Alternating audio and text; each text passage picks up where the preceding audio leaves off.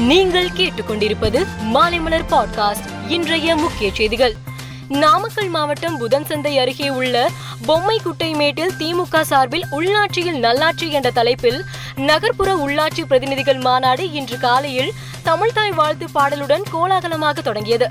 இந்த மாநாட்டை தமிழக முதலமைச்சரும் திமுக தலைவருமான மு க ஸ்டாலின் தலைமை தாங்கி தொடங்கி வைத்தார். காஞ்சிபுரம் வடக்கு மாவட்ட திமுக சார்பில் கருணாநிதி பிறந்தநாள் விழா மற்றும் திமுக ஓராண்டு சாதனை விளக்க பொதுக்கூட்டம் மற்றும் கழக மூத்த முன்னோடிகளுக்கு பொற்கிள்ளி வழங்கும் விழா ஆதம்பாக்கம் கேஆர்ஜி கார்டனில் நடைபெற்றது.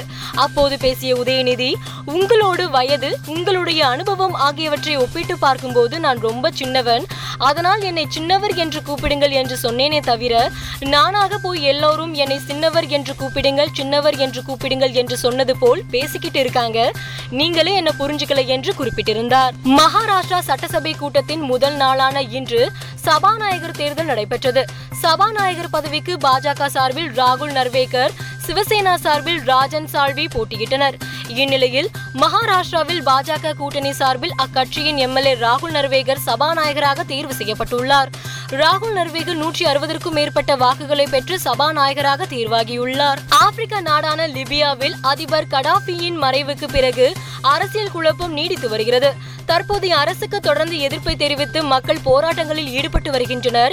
இதற்கிடையே டாப்ரக் நகரில் உள்ள லிபியா பாராளுமன்றத்தை சூறையாடிய மக்கள் பாராளுமன்ற கட்டிடத்திற்கு தீ வைத்ததால் பரபரப்பு ஏற்பட்டது. இந்த சம்பவத்துக்கு ஐக்கிய நாடுகள் சபை மற்றும் ஐரோப்பிய யூனியன் ஆகியவை கடும் கண்டனம் தெரிவித்துள்ளன. ஐரோப்பா முழுவதும் கொரோனா வைரஸ் பரவல் அதிகரித்து வரும் சூழலில் பிரான்ஸ் நாட்டில் கொரோனா தொற்றுக்காக ஆஸ்பத்திரியில் அனுமதிக்கப்படுபவர்களின் எண்ணிக்கை தொடர்ந்து உயர்ந்து வருகிறது. கொரோனா தொற்று அங்கு வரும் சுற்றுலா பயணிகளிடம் அச்சுறுத்தலை ஏற்படுத்துவதோடு அரசு எதிர்ப்பு போராட்டங்களையும் தூண்டும் என்பதால் புதிய கட்டுப்பாடுகள் எதையும் அதிபர் மேக்ரான் தலைமையிலான அரசு கொண்டு வரவில்லை அதே வேளையில் வைரஸ் பரவலை கட்டுப்படுத்துவதற்கு முகக்கவசங்களை பயன்படுத்தும்படி மக்களை அரசு அறிவுறுத்தியுள்ளது. இங்கிலாந்துக்கு எதிரான கடைசி டெஸ்டில் இந்தியாவின் மும்ரா எண்பத்தி மூன்றாவது ஓவரில் முப்பத்தி ஐந்து ரன்கள் எடுத்து அசத்தினார். இதனால் அந்த ஒரு ஓவரில் மட்டும் முப்பத்தி ஐந்து ரன்கள் விளாசப்பட்டது.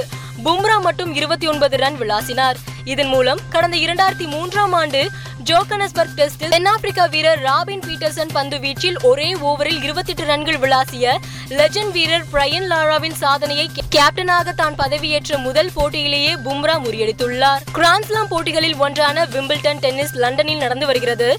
இதில் ஆண்கள் ஒற்றையர் பிரிவு மூன்றாவது சுற்று ஆட்டத்தில் உலகின் முன்னணி வீரரான ஸ்பெயின் நாட்டை சேர்ந்த ரஃபேல் நடால் இத்தாலி வீரர் செனகோவுடன் மோதினார்.